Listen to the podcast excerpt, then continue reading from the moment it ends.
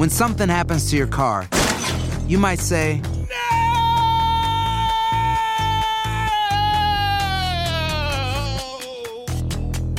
My car. but what you really need to say is something that can actually help. Like a good neighbor, State Farm is there. And just like that, State Farm is there to help you file your claim right on the State Farm mobile app. So just remember, like a good neighbor, State Farm is there. State Farm, Bloomington, Illinois. Boost Mobile tiene una gran oferta para que aproveches tu reembolso de impuestos al máximo y te mantengas conectado. Al cambiarte a Boost, recibe un 50% de descuento en tu primer mes de datos ilimitados. O, con un plan ilimitado de 40 dólares, llévate un Samsung Galaxy A15 5G por $39.99. Obtén los mejores teléfonos en las redes 5G más grandes del país. Con Boost Mobile, cambiarse es fácil. Solo visita boostmobile.com. Boost Mobile, sin miedo al éxito. Para clientes nuevos y solamente en línea, requiere AroPay. 50% de descuento en el primer mes requiere un plan de 25 dólares al mes. Aplican otras restricciones. Visita boostmobile.com para detalles.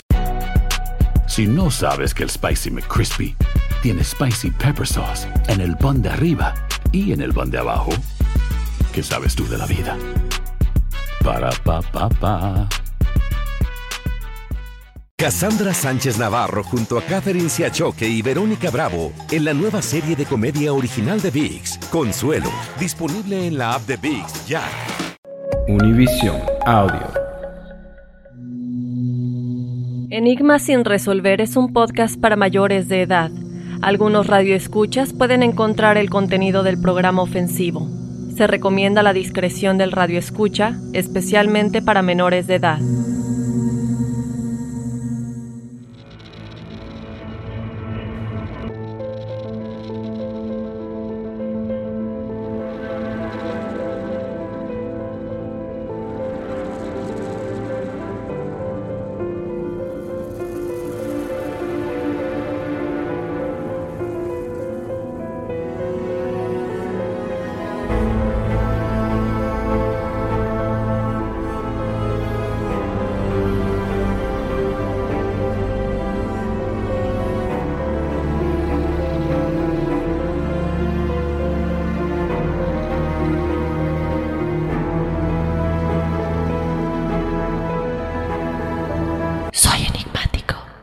Tal amigos de Enigmas sin resolver? Bienvenidos a un episodio más de este podcast. Les saluda Horacio Antiveros. Y aquí Dafne Wegebe. Y como siempre, un tema bien interesante. La gente se puso, bueno, primero, muy contenta, Dafne, con ese episodio bonus con Ingrid Shale. Shale.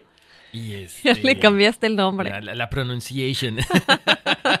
Sonó bonito. Oye, no, pero como siempre, qué, qué buena vibra, qué interesante. La gente se quedó contenta por esas respuestas. Estaban esperando que fuera en vivo, no, ya, ya saben lo que tienen que hacer, escogen su carta y escuchan el podcast para que lean la, o perdón, para que escuchen la explicación que ella dio, ¿no?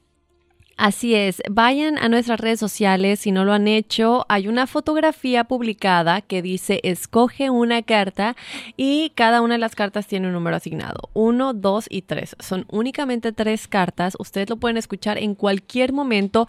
Este tipo de mensajes no tienen tiempo en específico. Cuando tú sea que lo escuches, es el momento en que estabas destinado a escuchar ese mensaje. Es el momento en el que este mensaje estaba destinado a llegar a ti y a tu vida. Entonces, si el episodio se publicó hace un mes y tú apenas escogiste tu carta en nuestra foto, en nuestras redes sociales, no importa, el mensaje sigue siendo el mismo para ti. Así que vayan, escojan la carta que les llame más la atención, escuchen el podcast y al final tenemos los mensajes que Ingrid tiene para ustedes. Exactamente. Y bueno, les comento, estábamos platicando ahorita, Dafne y un servidor, acerca de cómo poder estar más en contacto con ustedes. Entonces se nos acaba de ocurrir una idea, creo que les va a gustar. Entonces, eh, para la próxima, ya esperamos que la lanzamos a la, la próxima. ¿no? De una vez. ¿De una vez? Sí. Bueno, como ustedes nos escriben muchísimo y la verdad que es imposible, eh, como les decíamos, todas sus, este, todas sus eh, ¿cómo se dice? experiencias, manden- mándenlas en audio. Sabemos que es complicado para ustedes, así que hemos llegado a la conclusión de por qué no tener una o dos llamadas por cada episodio. Sí, creo que ya aprendimos que no nos van a mandar los audios. La gente le gusta escribir, sin embargo, como ya dijo Horacio, son muchos correos, mensajes, no solamente en redes sociales, pero en el correo electrónico. Eh, además de que normalmente también nos piden la numerología. Entonces nos cuentan la experiencia en un párrafo enorme. Y a veces, bueno, además de que Horacio y yo tratamos de dar el mejor seguimiento que podemos, eh, somos los que investigamos, somos los comunicadores, pero no somos los expertos. Eso quiero que quede muy claro. Entonces, sería muy bueno que tengamos las llamadas, como dice Horacio, para que de esta manera ustedes también lo puedan compartir con el público y quien quita y a lo mejor hay un experto escuchando el podcast y hasta se comunican con nosotros para ayudar a la persona que estuvo en el programa. Exactamente. Entonces, bueno, ese es una, un atento llamado que ustedes nos hicieron porque quieren participar activamente con nosotros y ahí está una respuesta rapidísima y esperemos que para la próxima semana ya estemos eh, con estas llamadas del, del público, ¿no? Así es. Entonces, síganos contando sus experiencias en el correo electrónico y de esta manera nosotros vamos a comunicarnos con ustedes cuando les contestemos diciendo, bueno, vamos a tenerte en el podcast en llamada telefónica si así tú lo deseas. Si ustedes autorizan, si no, pues tendremos seguramente más escuchas que querrán estar con nosotros. Exactamente. Oye, Dafne, yo estoy preocupado. ¿Por qué? El tema de hoy. O sea, el tema de hoy me trae, o sea, trae a colación de que a lo mejor yo soy uno de estos tipos. O sea, a ver, te, te- te cuento. Me, como chapulines, como hormigas, como eh, la hueva de la hormiga, o sea, los escamoles, y como cualquier cosa, cualquier insecto. ¿No será que soy yo de este tipo de reptilianos? ¿O no, no tiene nada sí. que ver con, con eso?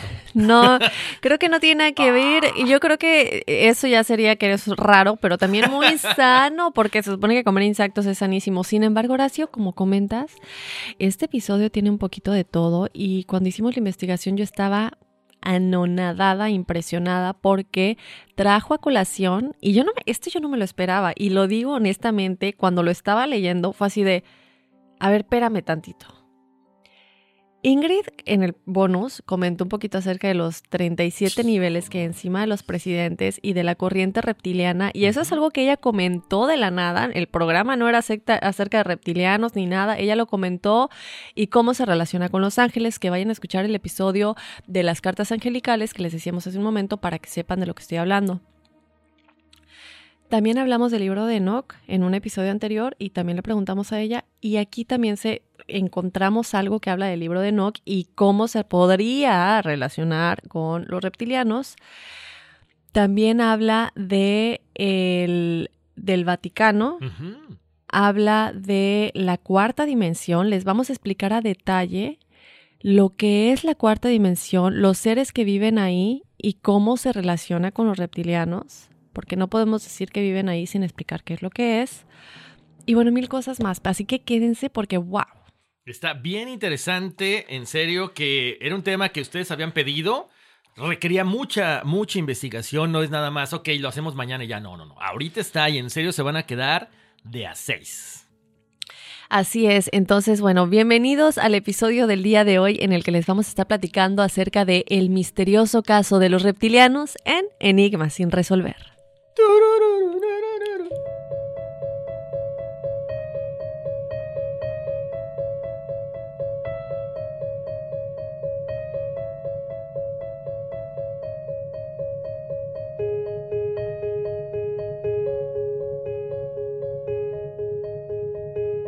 Desde hace muchos años existe una teoría conspirativa sobre los seres reptilianos, los cuales suponen estar infiltrados entre nosotros y buscan dominar al mundo.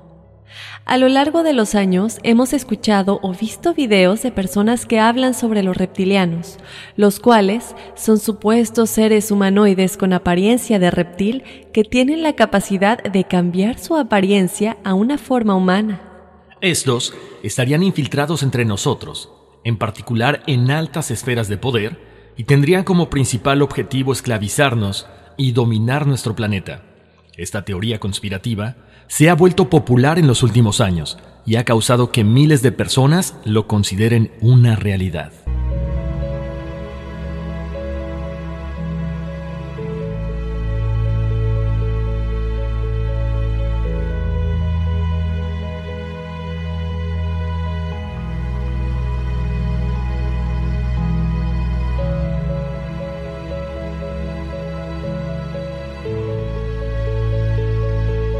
Tan, tan, tan. Ay, ahí está Horacio.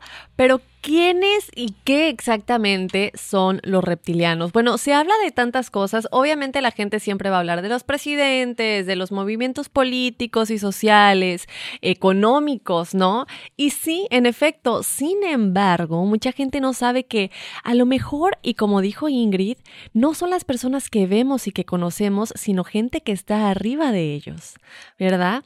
Uno de los ejemplos, mucha gente, por ejemplo, dice que Mark Zuckerberg, que es el creador de Facebook, es un reptiliano. Y bueno, se cree que este grupo eh, maneja el poder en todo el mundo y muchos de ellos controlarían de igual manera a los Illuminati, lo cual esto viene siendo algo nuevo para nosotros porque en el episodio que también ya tenemos de Illuminati, que lo pueden escuchar, eh, platicamos un poco de cómo se cree que ellos son los que dominan al mundo, pero nunca comentamos como a lo mejor arriba de ellos, ellos son los dominados, o bueno, de alguna manera, y ya entraremos en eso, como humanos son la, son la, mm, las personas de este, de planeta, de esta tercera dimensión, que acordaron con estos seres para ayudarles, ¿no? A dominarnos. Ahora, yo, ah, ahorita que comentas esto, Daphne, imagínate si los Illuminati son poderosos, o sea, los reptilianos, ¿a qué nivel están para poder manejarnos a todos. Y no solamente lo que dices, en esta tercera dimensión. O sea, ¿qué conocimiento pueden tener? ¿Qué cosas tienen en sus manos para lograr todo esto? Claro, y todo eso son cosas que las vamos a ir poco a poco analizando y platicando, pero algo que quiero que queden claro antes de que se me predispongan todos. Esta es una teoría, obviamente nosotros no traemos aquí las pruebas de que es real, sin embargo, algo que cabe aclarar y ya lo hemos dicho anteriormente, hay humanos buenos y hay humanos malos, es lo mismo en este caso. La raza de reptilianos que se supone están tratando de controlar al mundo ah, en esta tercera dimensión, el mundo material, la corriente reptiliana, como le llamó nuestra angelóloga Ingrid Child, son, serían parte de la raza mala, ¿no? Que están tratando de controlar. Pero también hay buenos, así como razas extraterrestres habrá buenos y habrá malos, y humanos habemos buenos, ay, sí, y, hay malos, ¿no? Entonces, bueno, ahí está, nada más para, para que no nos eh, predispongamos tan intensamente, ¿no? También Horacio, eh, ellos serían, ya hemos dicho, los líderes de esta secta que están buscando crear manipulación mediática y crear este gobierno mundial centralizado.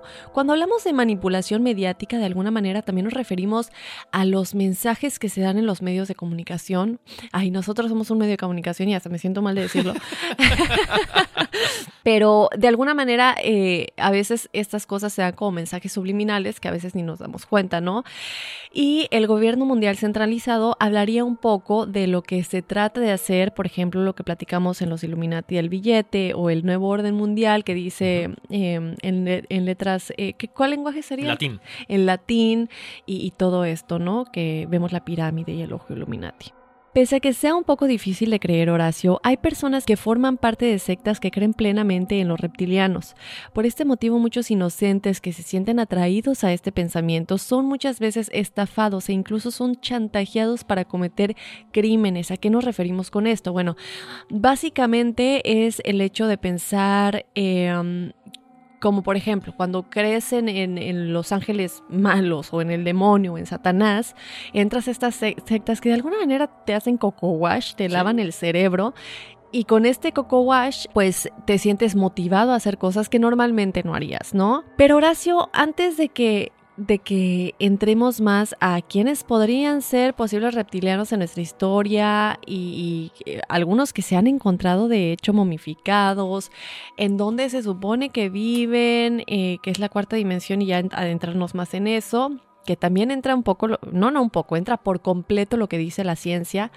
¿Qué te parece que nos platicas un poco acerca del origen o sea, ¿de dónde nace todo esto para empezar? Porque tiene historia y también tiene escritos antiguos de civilizaciones antiguas. O sea, aquí entra todo y todo. Sí, yo creo que eh, eso es lo, que le llama la atención a la gente, ¿no, Daphne? No es que digas, ah, no, es que los reptilianos se volvieron muy, eh, o se pusieron de moda ahorita porque hay cámaras que de repente captan a un artista y ven como un ojo de, reptil, o que sí, el, el guardaespaldas de Donald Trump. No, o sea, ¿Qué son los reptilianos? El origen de los reptilianos data de miles de años. Entonces, han estado aquí, pero ahorita, como siempre, como ya hay más información, ya hay internet, entonces ya como que salen a la luz. Pero bueno, pongamos mucha atención. Muchos afirman que los reptilianos dicen que vienen del espacio exterior, de un sistema conocido como Alpha Draconis. Me, me- me sonó como Dracaris y el dragón. Pero bueno, ese es Game of Thrones, ¿no? Esa es otra cosa. Pero bueno, la gente dice que vienen de este lugar, Alpha Draconis. Dicen que forman parte de las personas más influyentes del mundo, como lo hemos comentado desde que empezamos a platicar de esto. Y pongan atención porque esta teoría de la existencia de esta especie surge cuando arqueólogos y exploradores encontraron 22.000 tablillas antiguas en lo que actualmente es la región de Irak. En estas tablillas se cuenta la historia de la Tierra desde sus inicios, ¿ok? No estamos hablando de un libro escrito por el hombre. Son tablillas que estaban ahí. Estas tablillas hay algo, algo curioso, Dafne, porque en casi en todas las culturas se habla de una inundación. Y en estas tablillas también se habla de una inundación que habría cambiado toda la tierra, toda la faz de la tierra, para extraer oro y recursos para proteger la atmósfera del planeta de esta gente. O sea, básicamente somos como una mina. Venían, extraían material y se lo llevaban. La teoría de la existencia de esta especie de reptiles se explicaría en las diferentes historias de las primeras poblaciones de la Tierra. Sí, lo escucharon bien, desde los orígenes del mundo. Según el reportero David Icke de la BBC de Londres, quien se convirtió en uno de, en uno de los defensores más importantes de esta teoría en 1998, después de publicar su libro The Biggest Secret, o el, gran- ma- el más grande secreto, el cual contenía entrevistas con dos británicos, quienes sostenían que los miembros de la familia real no son más que reptilianos con corona. Tan, tan, tan. ¿Qué tal? Y aparte los, bueno, nosotros no los mantenemos, pero los mantiene la gente. Y sí es algo bien raro, ¿no? ¿Cómo puede existir una monarquía hasta estos tiempos? Llámale Gran Bretaña, llámale España. Pero bueno, esto ellos dicen esta, esta teoría, ¿no? Antes de, eso, yo tengo una pregunta para ti y es una pregunta honesta, no sé si tengas la respuesta, pero ¿existe alguna explicación de por qué todavía existe monarquía en estos países? Que, bueno, esto de alguna manera como que ya está de antaño, ¿no? No, fíjate que no tengo la, la- la respuesta a Me eso, pregunto, ¿no? Vamos, me a, pregunto. vamos a investigarlo. Sí, que si alguien sabe que nos dejen saber, digo, seguramente lo podemos buscar en Google ahorita, ¿no? Pero, pero eh, se me hace, ya después de tantos años, sí, sí tenía un reinado. Exacto, o sea, tener un rey, tener un emperador, tener, o sea, no, o sea, como que tienes que, digo, hay que recordar que ellos tienen elecciones, ¿no? Porque tienen sus primer ministro y todo esto, pero seguir manteniendo a una clase por tanto, o sea, bueno, una clase alta, Claro. una alta, una alta esfera, que te cuesta millones de euros o millones de dólares anuales, ¿cuál es el objetivo? Exacto. Yo creo que sí tiene mucho que ver la teoría esta, ¿eh? Así como Mm. que, órale, nada más les das la orden de que nos mantengan. Oye, esta, la, la reina Elizabeth, ¿cuántos años ha vivido? ¿Y Ay. cuántos presidentes mandatarios han pasado por ahí y ella sigue regia? Sí, sí. No tanto así como el, el retrato de Dorian Gray, pero se ve muy bien la señora. sí. Bueno, interesante. Ahorita vamos a, a seguir platicando de eso. Pero bueno, estas personas aseguran que los reptilianos, obvio, están entre nosotros y el único objetivo de ellos es esclavizarnos. Y aquí viene lo preocupante, porque se menciona que también serían los responsables de sucesos tan fatídicos como el Holocausto, los bombardeos de la ciudad de Oklahoma, los ataques del 9-11.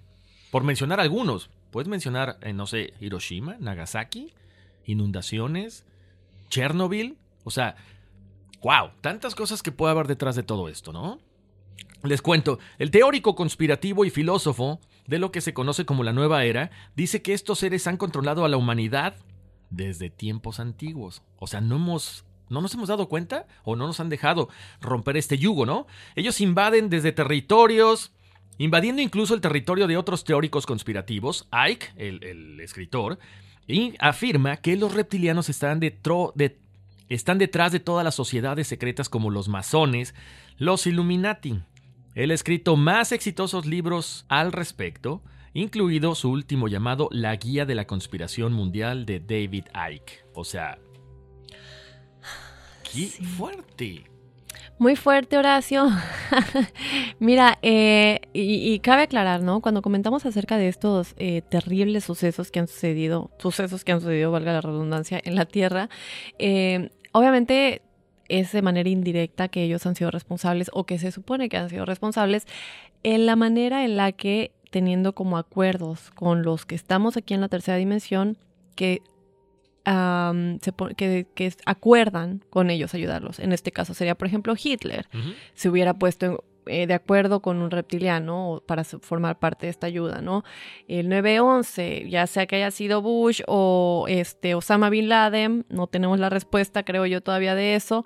Em, o bueno, mejor de eso lo dejamos para otro episodio, ¿verdad? Porque si no vamos a salir del tema. Eh, podrías también, ¿no? Que se pusieron de acuerdo a formar parte para ayudarlos de alguna manera. No quiere decir que directamente, pero la única manera en la que ellos pueden influenciar este mundo y esta tercera dimensión es teniendo la ayuda de nosotros humanos y los que eh, se ponen de acuerdo con ellos, ¿no? Ahora, ¿sabes qué, Perdón, me pongo a pensar que incluso a la gente que no está alineada con sus pensamientos, pues lo eliminan. Yo aquí sacando una teoría conspirativa. Ahí está Kennedy. ¿No? A lo mejor era una persona tan revolucionaria en su forma de pensar que dijeron, ¿sabes qué? No nos conviene y elimínalo.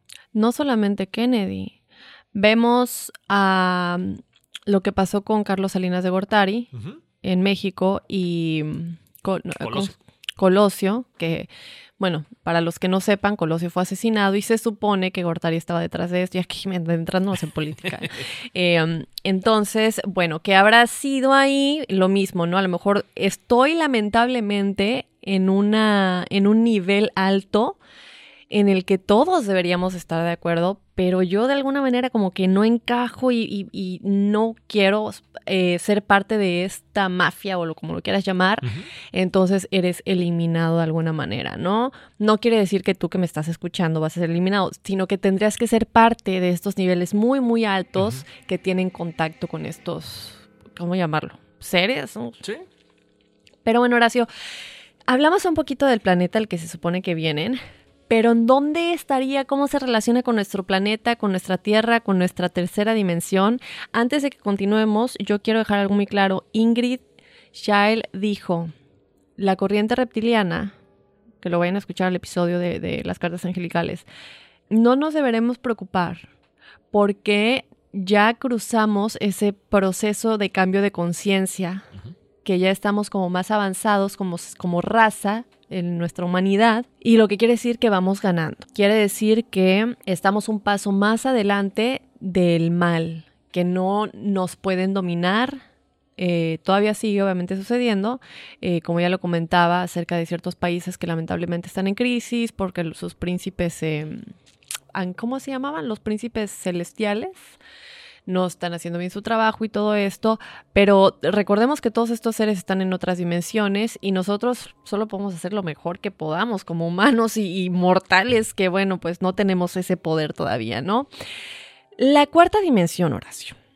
Cuéntanos. La cuarta dimensión es donde viven supuestamente estos seres. ¿Qué sucede aquí? El urbandictionary.com los define como la raza de la cuarta dimensión que nos domina.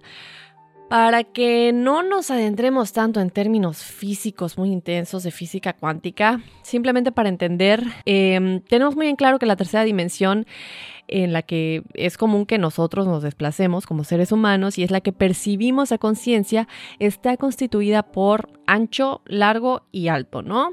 Y por algo se llama tres, son tres. Tomamos medidas en la teoría, Horacio, eh, y supuestamente lo que no se puede medir no existe. Este es un pensamiento que tenía la física tradicional. Sin embargo, la física cuántica ya nos viene a cambiar toda esta manera de pensar. Y esto, bueno, esto así lo plantean los libros que estudiamos desde la universidad, la preparatoria, y, y recordemos un poquito lo que Newton decía, que lo que no puede ser medido no es ciencia y que por lo tanto formalmente no existe. Sin embargo, Horacio, ya hemos platicado de esto. Nosotros soñamos y eso no se puede medir sin instrumentos especiales. Pensamos y recién ahora estamos ya estudiando qué es lo que sucede en nuestro cerebro mientras soñamos y pensamos. Ahorita fuera del aire bien me platicabas de un caso de alguien que tuvo como un viaje astral en un sueño y, o con los sueños premonitorios. o cuando nos ponemos en contacto con seres queridos que ya fallecieron por medio de, de sueños igual, Digo, no me digas que eso no es real simplemente porque no lo puedo medir, ¿verdad? Según Einstein, Horacio, con solo agregar el tiempo como variable al ancho, largo y alto, es decir, a nuestra tercera dimensión, ya tenemos la cuarta dimensión. Pero, bueno, no es tan sencillo.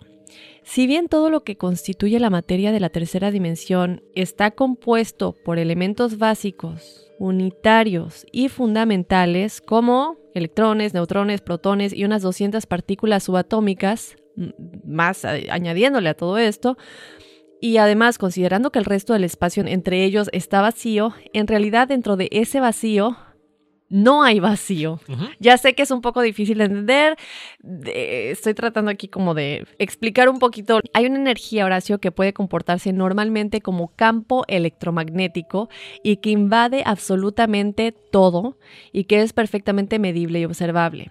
Ahora, la variación de ese campo que interpenetra las tres dimensiones sería la esencia de la cuarta dimensión.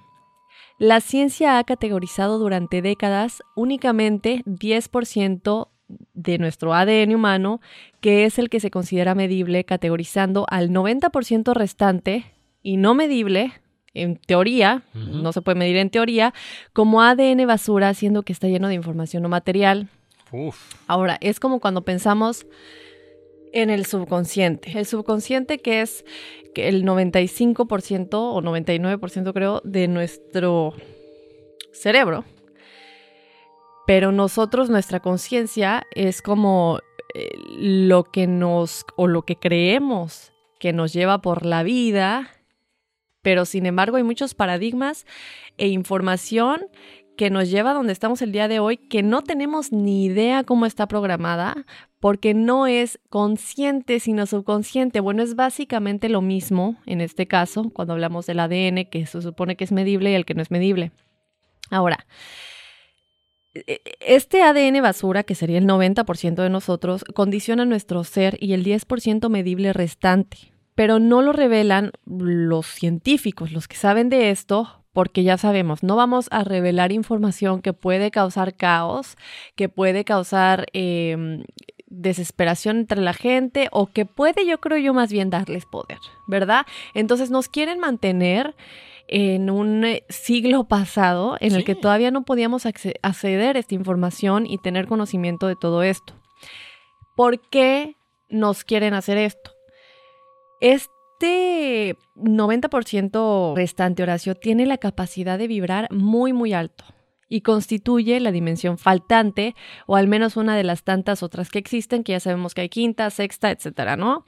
Sin embargo, nosotros sí somos capaces, Horacio, y tú ya lo has comentado cuando hablas de la música para meditar, que son como estos sonidos que están en alfa en, en 14, en 14 hertz de emisión cerebral o 10 Hz de nivel delta al borde de la pérdida de conciencia, que es casi el sueño. Y rápido, quiero mencionar algo. Ya habíamos dicho, bueno, cuando meditamos, y sobre todo tú lo has dicho, tener esta música de fondo es muy buena porque te ayuda a acceder a esta, como un nivel más alto en el que te puedes comunicar de manera mejor con tu yo superior que no vive en esta dimensión material. Yo dije, una vez cuando hablé del doble cuántico, no voy a poner a explicar la teoría del desdoblamiento de los tiempos, si quieren que la busquen, que la googleen, que es exactamente esto, es la comunicación sucede cuando estás a punto de perder la conciencia, lo que quiere decir que estás a punto de quedarte dormido, pero todavía no estás dormido. Y qué casualidad que aquí hablamos de lo mismo. Sí. Eh, disco rayado, todo está conectado. Ahora, interesante lo que estás comentando, Dafne, porque recuerden, sí podemos, sí podemos acceder a esto, pero ¿qué? ¿Cómo hay que hacerlo? Buscando dentro de nosotros mismos. muchas veces lo que decía Ingrid también, buscamos una meditación, pero ¿cómo sabemos que esa música en verdad está para llevarnos hacia arriba y no dejarnos dormidos? Entonces hay que tener mucho cuidado con lo que hacemos porque la información está, pero muchas veces recuerden, no tenemos que buscar allá afuera, tenemos que buscar adentro de nosotros mismos porque si no nos van a tener ahí como borreguitos. O sea, qué conveniente, ¿no? Puedes hacer tantas cosas, tienes la facilidad, pero no les digamos nada porque se nos van a poner en contra. Y yo creo que la clave de saber si estoy en haciéndolo bien o haciéndolo mal es cómo te sientes. Hablamos tantas veces de la visualización o de, de, por ejemplo, se supone que en este estado somos capaces de trabajar realizando milagros, tanto de curación, de regresiones, viajes astrales y más, como comentaba Ingrid acerca de esta chica que, se puede, que puede canalizar con Jesús y que lo hacía desde que era muy chiquita y que ella es como mágica porque puede tener lo que quiera, cuando quiera y porque ya vibra tan, tan, pero tan alto que es como magia que ella tiene en su ser por esta vibración tan alta que tiene. Entonces, em, lo que comentas, ¿no? Cuando hablamos de vibrar alto, no es solamente em, visualizar y pensar, yo quiero esto o, o quiero que esto pase en mi vida. ¿Cómo te sientes?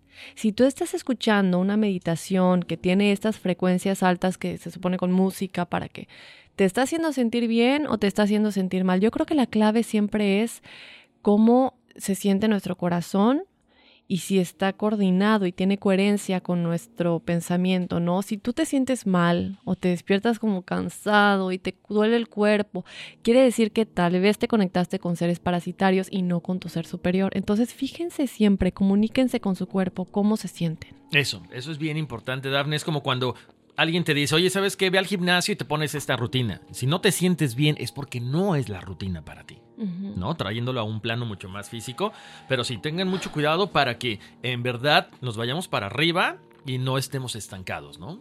Ahora, importante, importante de todo lo que es, de lo que hemos hablado, también esta gente o estos seres este, reptilianos ¿De qué se alimentan, Dafne? O sea, ¿de qué viven? ¿Cómo sobreviven? Pues de nosotros, obvio. No es que vengan este, físicamente y nos hagan un daño. Ahorita lo vamos a comentar también porque sí hay esas opciones. Pero viven de esas vibraciones malas, ¿no? Ellos están en otro nivel. Entonces, ¿qué buscan? Gente que tenga, y lo vemos ahora últimamente, Dafne, ¿no? Gente que está estresada, que está un poquito desequilibrada, no sabemos si es porque esté de moda tanto estrés, ahora todo el mundo anda empastillado, este, a la defensiva, este, respondiendo como de una forma que normalmente no responden, ¿no? Estás un poco este, alterado, yo diría.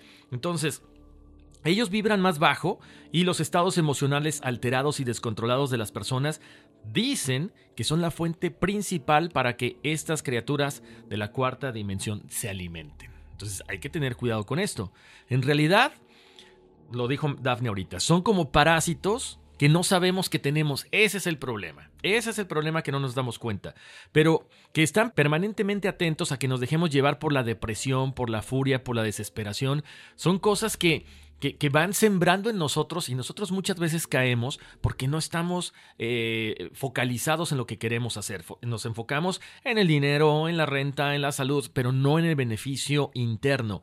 Ahora, en esta cuarta dimensión también no solamente eh, se, convive con espectros, con estos seres descarnados, sino también con seres inteligentes de varias tribus de la creación o incluso con extraterrestres. Este, esta corriente de pensamiento, Dafne, que estamos platicando ahorita, que es bien importante, ¿no? Enfocarnos en lo positivo. Fíjate, muchas, y, voy a, lo hago, eh, hago esta, este paréntesis, Dafne, porque hay campañas contra el hambre, contra la, la pobreza, pero están mal enfocadas porque tenemos que pensar en la abundancia, de esa forma combates lo, lo, contrario. Entonces, también se dice que hay otras especies de seres reptilianos, pero que son buenos en esta cuarta dimensión donde convivimos, eh, donde, donde, conviven ellos, ¿no? Por ejemplo, les cuento, el efecto de desplasmación que evidencian estas naves, lo hemos visto en los videos o las cosas que de repente están allá afuera en el Internet, y seres extraterrestres que en un momento se hacen visibles y en otro momento desaparecen a simple vista, no se observan porque también las cámaras no están diseñadas para hacer esto, ¿no? Pero de determinada forma sí se alcanzan a ver. Pero estoy hablando de todo esto para que me entiendan un poquito más. Hay ciertas personas que pueden ver a otras a su lado y hay gente que no ve nada. Por ejemplo, el Daphne y el muchacho que está al lado, lo, no lo alcanza a ver, ¿verdad? Por supuesto. O, o dales, diles, cuéntales lo que me dijiste cuando vino Ingrid. Ah, cierto. Este, les cuento. No, es que estábamos aquí en el episodio bonus con Ingrid y, yo le comentaba, antes de que se fuera Ingrid, no se lo comenté al aire, pero lo que lo comento ahorita, porque de repente no queremos romper con la mecánica que traemos en el programa. Pero sí, antes de que se fuera, yo le preguntaba, oye, este, entre Daphne y tú había unas luces de colores, o sea, azules específicamente. Entonces, eh, Daphne estaba, bueno, Daphne está siempre enfrente de mí, eh, Ingrid está a mi izquierda más o menos como la foto que hemos subido anteriormente, nada más que ahorita es otro set, y se veían estas, yo empecé a percibir unas, unas luces azules. Así, Azules. azules, azules. sí. Entonces yo así como que... Y le comentaba, y y de repente aparecían esas luces, de repente desaparecían. Entonces yo dije, ¿estaré alucinando?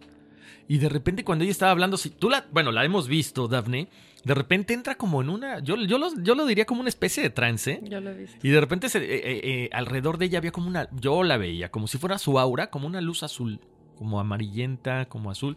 No sé, interesante. Pero bueno, se me hace que tú eres la que trae las Me cosas da, raras, ¿eh? me da risa porque cuando estábamos en el episodio, de pronto veo a Horacio con tu celular y está enfocándome y, y enfocando a Ingrid y enfocándome y yo digo, ay, este, porque está haciendo un video, está tomando una foto para, para, no sé, detrás de cámaras, no detrás de cámaras, detrás de micrófonos. Ajá. Yo pensé que estaba haciendo algo para social media, para las redes sociales, así nada más, pero él no dijo nada. Y esto fue cuando estábamos empezando a grabar. Él no dijo nada, pues ya grabamos el episodio y normal, ¿no? Terminamos de grabar, creo que yo fui a la cocina aquí en el edificio por café o lo que sea. Y cuando regresé, me dice Horacio, ay, perdón, es que me quedé platicando con Ingrid. Ah, porque le dije, ¿dónde estabas? Que no sé qué, regresé al estudio. Me dice, ay, me- lo que pasa es que pasó esto, esto y esto. Y ya me acordé que te vi con el celular y ya te pregunté, ¿por eso estabas grabando a ver si lo captabas? ¿Sabes qué? Era, era la intención de ver si captaba. Ya revisé los videos, desgraciadamente no se captó nada. Pero este. Pero sí se me hizo interesante, Dafne. O sea, ¿por qué cuando, como ella decía, estás canalizando en ese momento, hablando de los ángeles? Y ella me dijo, es que sabes qué es el arcángel Miguel. Él se manifiesta de en esos tonos. Y dije, ah, bueno, entonces no estoy loco, porque mucha gente piensa que, ah, ok, se llegaron a sugestionar porque están hablando de esto y lo otro. Y aquí precisamente habla de eso, ¿no? El hecho de que Daphne a lo mejor en ese momento no lo percibió, a lo mejor Daphne ha percibido otras cosas que yo no percibo, ¿no? No es que ella no perciba y yo sí, no, no, no, todo el mundo podemos percibir. A lo mejor Ingrid ya está tan acostumbrada que así como que digo, "Mm, Claro. no pasa nada. Pero era el momento justo en que estábamos hablando del Arcángel Miguel. Sí. Y que le, eh, bueno, es que hay tantas cosas tan interesantes, pero yo creo que es eso, Horacio. Em, yo nunca he visto nada físicamente. Y tú ya me has contado que tú sí has visto físicamente. Eh, a lo mejor tú tienes ese sentido más desarrollado, porque a mí siempre es más como físico. Yo lo siento, siento pesado atrás Sí. de mí, o siento que alguien me va, literal, cierro mis ojos y es como que alguien se me viene encima. Pero es bien raro. O te dan señales, como O lo hemos platicado, ¿no? O me dan señales, como lo hemos platicado, con números o con las, las, Las plumas. plumas de los pajaritos o cosas así. Pero nunca he tenido, ni creo, creo que ni quiero, ¿eh? Este, ver algo así. Pues sabes que, bueno, cuando son cosas tranquilas no pasa nada, ¿no? Digo, las cosas que me Bueno, han pasado sí. nunca han sido así como que eh, verdaderamente horrorosas. No, han sido muy tranquilas. Pero bueno, pues ahí está. Bueno, Entonces, terminemos este, este asunto, señores. Ya est- estábamos hablando precisamente de la cuarta dimensión. Entonces, eh, eh, en esta cuarta dimensión el tiempo es una variable absolutamente controlada, es decir, no existe. Por lo tanto, se dice que no se puede viajar en el espacio de la tercera dimensión, sino basta elevarse a la cuarta dimensión, a la cuarta dimensión para efectuar viajes en el tiempo. Todo es relativo. Entonces, ¿será que todo lo que sucede en el Triángulo de las Bermudas a lo mejor cruzan y se van? Yo pienso igual en la Tierra hueca, fíjate. ¿Sí? Lo, lo que pasa es que, ¿sabes qué? Volvemos al punto de siempre. ¿Por qué las cosas... a lo mejor en este caso hablábamos de, de- de- del barco este que desaparece la tripulación Daphne.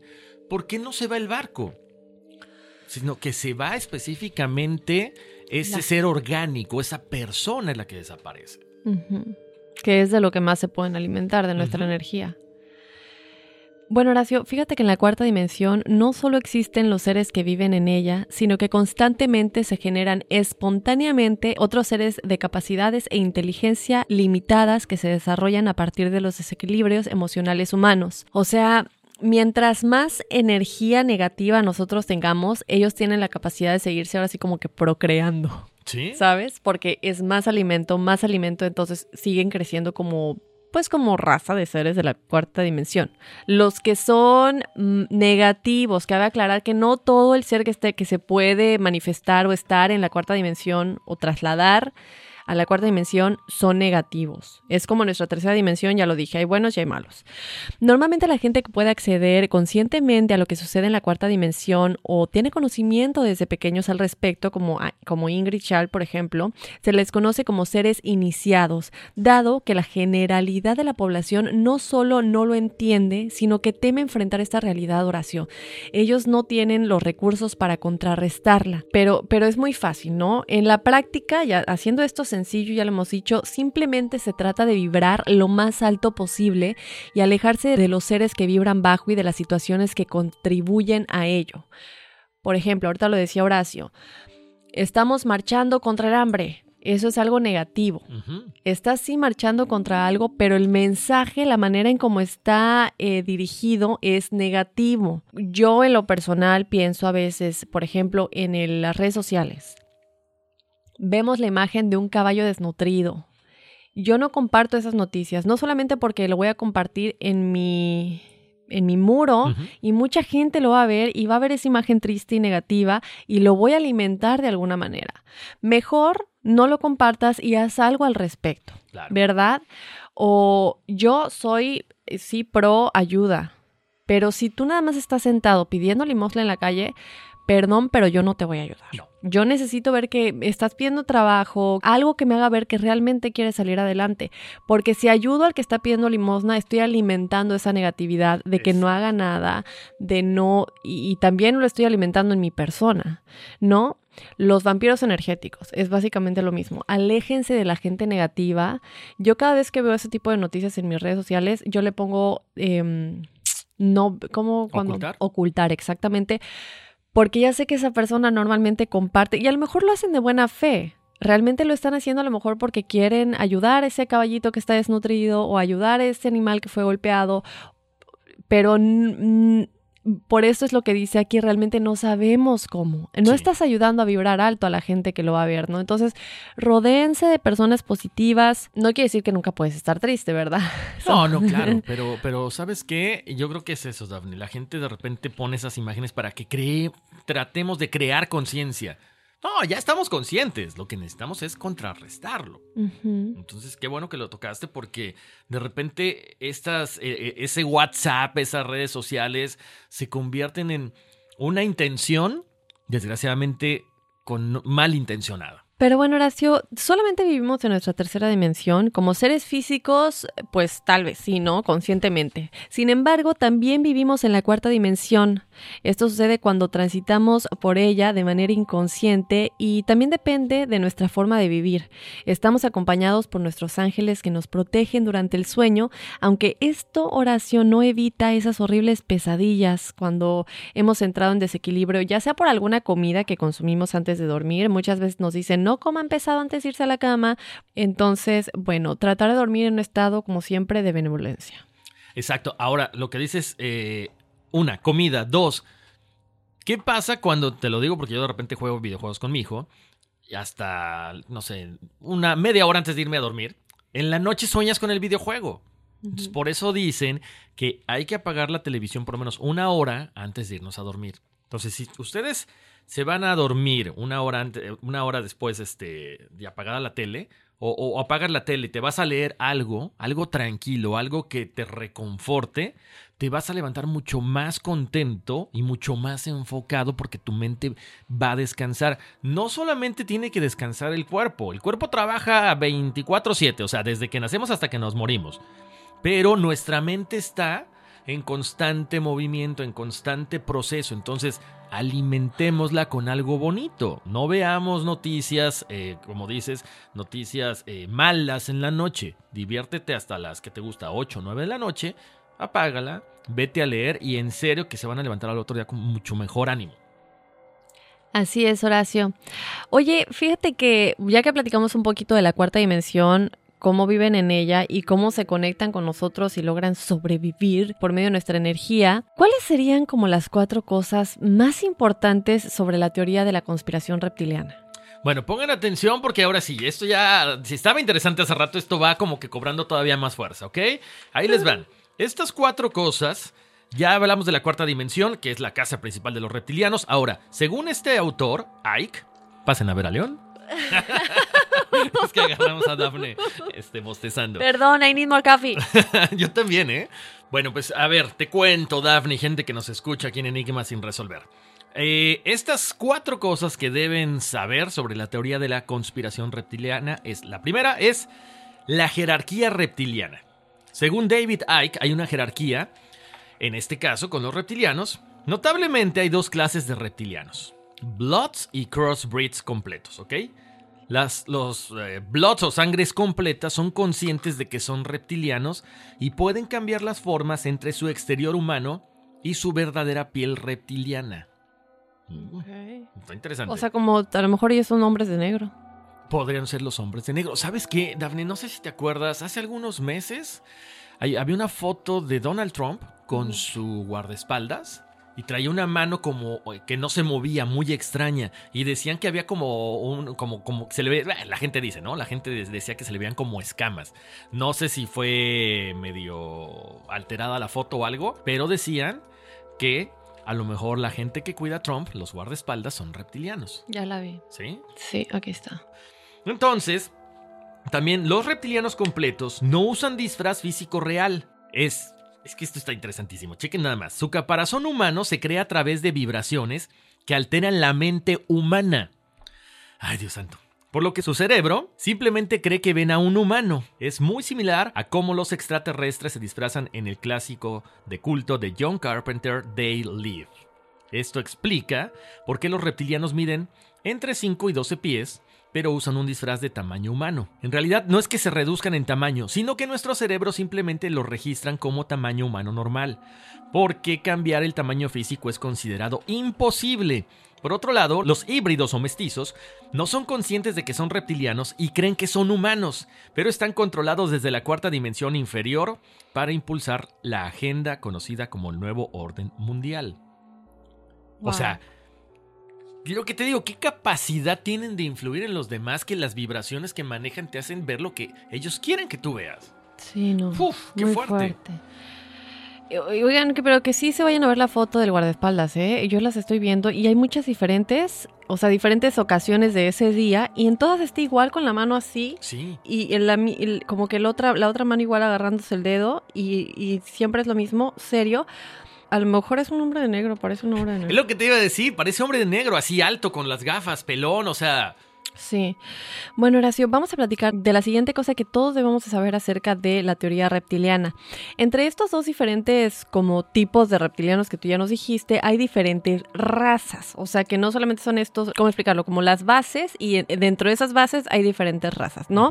En la parte superior de la jerarquía están los dracos, que son reptiles albinos alados. Debajo de ellos hay una raza llamada reptoids, que no tienen alas y tienen la piel marrón y verde. Los son soldados y científicos y son responsables de programas de bases gubernamentales secretos como el probable proyecto MK Ultra, el proyecto Montauk, que además este era un supuesto grupo de pruebas realizadas por el ejército de los Estados Unidos, donde intentaron desarrollar tecnologías marginales como los viajes en el tiempo, Horacio. Pero aparte creo que sería importante decirle a la gente cómo podemos identificar un reptiliano. Ujú. Eso sería ideal, ¿no? Bueno, algunas características generales de los reptilianos disfrazados y las personas con ADN reptiliano es que generalmente son caucásicos y tienen ojos penetrantes que son verdes avellados y a veces azules, pero también pueden cambiar de color. También tienen presión arterial baja y cicatrices inexplicables. Cuando se esconden de los humanos, Horacio, puede ser completamente imposible verlos, pero una cosa que debemos estar muy pendientes es ver cómo actúan. A menudo los reptilianos y los híbridos carecen de empatía y no expresan amor fácilmente. Espérame, mi exnovia. Ay, perdón, perdón. Uy, ahora lo entiendo todo. Me acordé, ahora sí ya no. Reptiliana, definitivamente. En fin, y no expresan amor fácilmente. También son increíblemente inteligentes y les encanta el espacio y la ciencia. Uy, uy, uy, yo creo que yo también soy reptiliana porque me encanta el espacio y la ciencia. Pero bueno, Horacio, si estamos completamente desesperados por ver uno y quiero ver un reptiliano, bueno, váyanse, ya saben que están predispuestos, obviamente, vayan a la televisión y pongan en cámara lenta videos de los que ya hayan escuchado que se supone que a reptilianos y ahí supuestamente podremos ver destellos de la verdadera identidad de los reptilianos. A veces la imagen puede distorsionarse y la piel se ve escamosa o verde. Los dientes se distorsionan y sus ojos se parecen a los de los reptiles. Hay muchos videos en YouTube que, YouTube que ustedes pueden ver en los que personas afirmaron tener imágenes de cambio de forma de los reptilianos. Ya nada más con la advertencia de que pueden estar alterados. Sí, eh, ahorita con la tecnología mucha gente se dedica a eso, ¿no? Sí, hay videos que uno sí se sorprende y otros dices, nah, o sea, se, nota leguas, ¿no? Ahora, hace ratito Daphne comentaba uno de los posibles reptilianos, ¿no? Que es este, el, creador de Facebook, Zuckerberg. Pero también hay otros, hay muchos, muchos, muchos en la lista, pero dicen, casi, fíjate que es lo más chistoso, Daphne, que la gente con más dinero se le, se le cataloga como reptilianos, especialmente en Estados Unidos, la familia Rockefeller en la familia Rothschild de Alemania y la Casa Británica de Windsor. Hmm. ¿Será? ¿Tendrá que ver entonces algo también? Por ejemplo, lo mencionábamos ahorita, la casa, la, casa Británica. ¿Será que también los reyes de España están metidos en esta situación? Bueno, ahí está. No sé, no quiero creerlo. ¿Quién sabe? ¿Quién sabe? Pero podría ser, ¿no? Unas casas con tanto poder que han Es que, es que regresamos a lo mismo. Hablaste de Kennedy, yo hablé de Colosio, gente que falleció que está en un nivel más alto. Tenemos que hablar de la princesa Diana. Sí. Porque es otra persona que estaba en un nivel muy alto y que obviamente se, se, sospecha que fue asesinada y que no fue un accidente. O sea, ¿por qué estas personas que tienen buenas acciones de alguna manera antes de morir y que lo vemos, lo vimos con Colosio, sí. lo vimos con Kennedy, y lo vemos con la princesa Diana, de pronto mueren. Sí. Muy interesante. Ahí está. ¿Qué piensan ustedes que nos están escuchando de todo esto? Oigan, les cuento, hace rato platicaba de, bueno, también que se alimentan de, de cosas físicas, estos reptilianos. Bueno, se dice que la sangre es muy importante para los reptiles. Por un lado, aparentemente lo consumen, también hay partes como. Son así como que. Pues como cualquier. ¿Qué te gusta? Como cualquier depredador, ¿no? No solamente se, se alimentan de toda esta energía negativa. Dicen que comen parte de cerebros humanos y aparentemente prefieren niños porque no están llenos de todo este veneno, de esta contaminación como los adultos de, repente llegamos a estar, ¿no? Además de solo comer nuestra sangre, las líneas de sangre también pueden ser una característica importante en la conspiración reptiliana. Supuestamente, puedes decir si alguien es reptil al rastrear sus líneas de sangre. Se cree que alrededor de el 4800 a.C., los cruces emergieron de las montañas de Turquía, Irán y Kurdistán y comenzaron las primeras civilizaciones de Sumeria, Egipto, Babilonia y el Valle del Indo. Eso explica cómo los humanos se civilizaron y lograron cosas increíbles. Estos cruces entre seres fue lo que impulsaron todas estas situaciones y a partir de estas civilizaciones los humanos comenzaron a migrar y los reptiles se fueron con ellos. David Icke afirma que todas las líneas de sangre de las supuestas poblaciones reptilianas mencionadas anteriormente se remontan a esa área. Perdón, a esa era. Bueno, esa era y esa área también. Y esa área también, sí.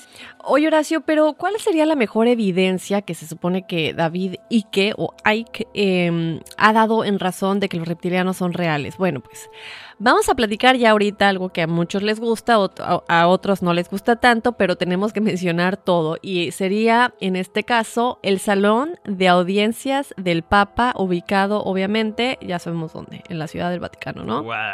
No tengan piel, piel sensible. No, no, no se ofusquen. No, no, no me toquen al Papa. No, no, no. Estamos hablando de esta teoría conspirativa. Exacto. Nosotros nada más aquí les dejamos la información y tenemos que cubrir todo. Así como hablamos de la cuarta dimensión y vamos a hablar de unos que se han encontrado en Perú y hablamos del origen, pues tenemos que incluir esto igual.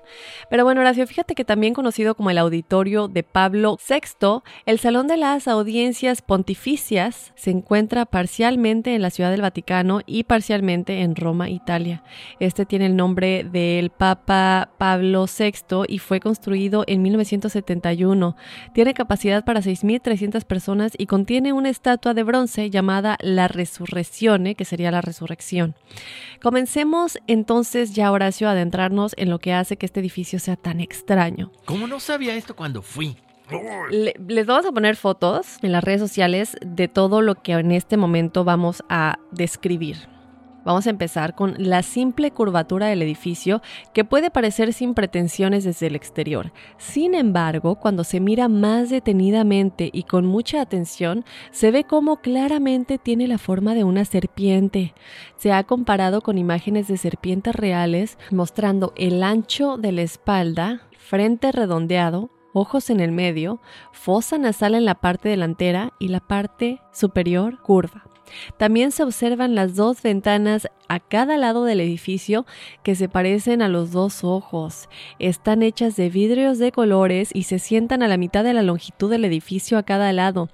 En el centro de la forma del ojo comienzas a ver una hendidura que podría parecerse a un ojo de reptil. Si no están convencidos, espérense tantito y sigan escuchando. En la parte inferior del edificio se aprecia claramente la forma frontal de la cabeza de la serpiente. Se compara de nueva cuenta con fotografías en las que se ven los ojos, la forma, las escamas, los colmillos, la apariencia y el tacto del reptil. Aparentemente todo lo que podría ser la descripción de una serpiente está ahí.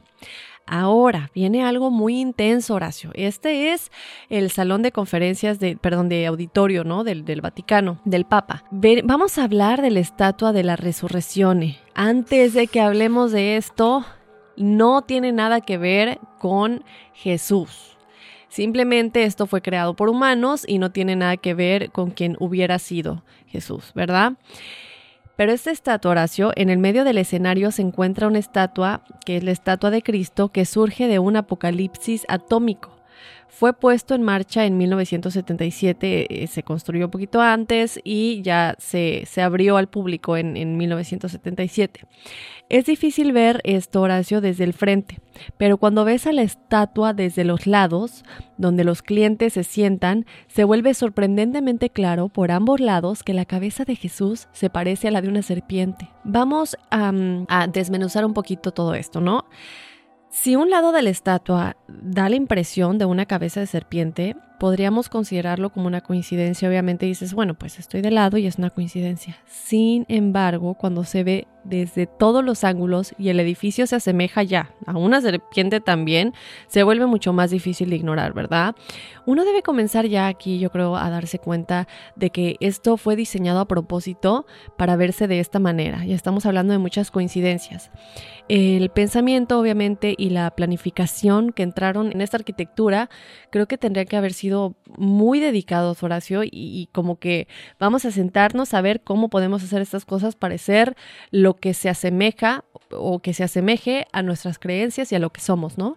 Sí, estaba viendo, perdón, estaba viendo la foto, o sea, ¿qué tal? ¿Qué piensas? Sí, ¿no? Hay que publicárselas a, a nuestros escuchas. Eh, volvemos al punto, lo que tú dijiste, o sea, está escondido a plena luz. ¿No? Entonces, tienes la imagen de, de quién es el, el, el, hombre más importante en el Vaticano, quién ha sido la figura más importante, Jesús. Uh -huh. Pero también no escondes pues, lo, lo, tus, tus, intenciones, o sea, eso no, no, no, no, por donde lo veas, yo no lo veo como Jesús. Perdón. Pero, no, claro que no. O sea, ustedes van a ver las fotos y en serio se van a sorprender. Uh -huh. Ay, ay, ay, estoy aquí impactado. Ay, no, es que sí está muy, muy intenso y, y, yo creo que por eso también lo que nos decía Ingrid, ¿no? No es tanto de ponernos figuras o, o seres y, y, religiones o eh, establecimientos, sino de quiénes somos como humanidad. Somos uno, somos todos parte del universo y listo, no dejemos de dividirnos con templos y esto y lo otro. Con fronteras. Así es. Oye, Horacio, y yo tengo una duda todavía. ¿Por qué se construyó este edificio entonces de tal manera que el Papa parece estar hablando? Porque es literal, si tú ves una foto en la que el Papa está hablando a la audiencia, parece que está hablando desde la boca de un reptil. O sea, que lo busquen escuchas, que sí. lo busquen enigmáticos. Está muy, muy intenso. Esas cosas, esas cosas yo no entiendo. O sea, no pueden ser al azar. ¿no? O sea, no, no, no puede ser que esas fotos estén ahí. No sé si deberían de esconderlas. Bueno, ya no se pueden esconder, obviamente, ¿no? Pero bueno, ahí están las fotos. Ahora, ¿qué hay detrás de todo esto? Eh, hay siete piezas separadas que comprenden el símbolo de la serpiente o el reptil. Y cuando siete piezas coinciden en lo mismo tan perfectamente, es obvio que no es intencional. Digo que es intencional, perdón, que es intencional. O sea, no podemos decir que, ay, qué barbaridad, qué coincidencia, ay, cómo le hicieron, se les fue. No, o sea, nos están dando un mensaje que nosotros debemos entender, básicamente. ¿Ok? Según David Icke y su investigación, hay un estado profundo que gobierna en gran medida nuestro mundo. Un grupo de personas, ojo, no son de ningún país, no hay nacionalidad, sino están más allá de lo que nosotros entendemos, de lo que decía esta Ingrid. O sea, esos niveles arriba del, del presidente, esos son. ¿De dónde son? Seguramente del otro planeta que estábamos comentando, ¿ok? Se ha dicho mucho durante este tiempo que ahí también está la influencia extraterrestre, porque decíamos que vienen de otro planeta. No todos los seres extraterrestres, específicamente los reptiles, ¿ok?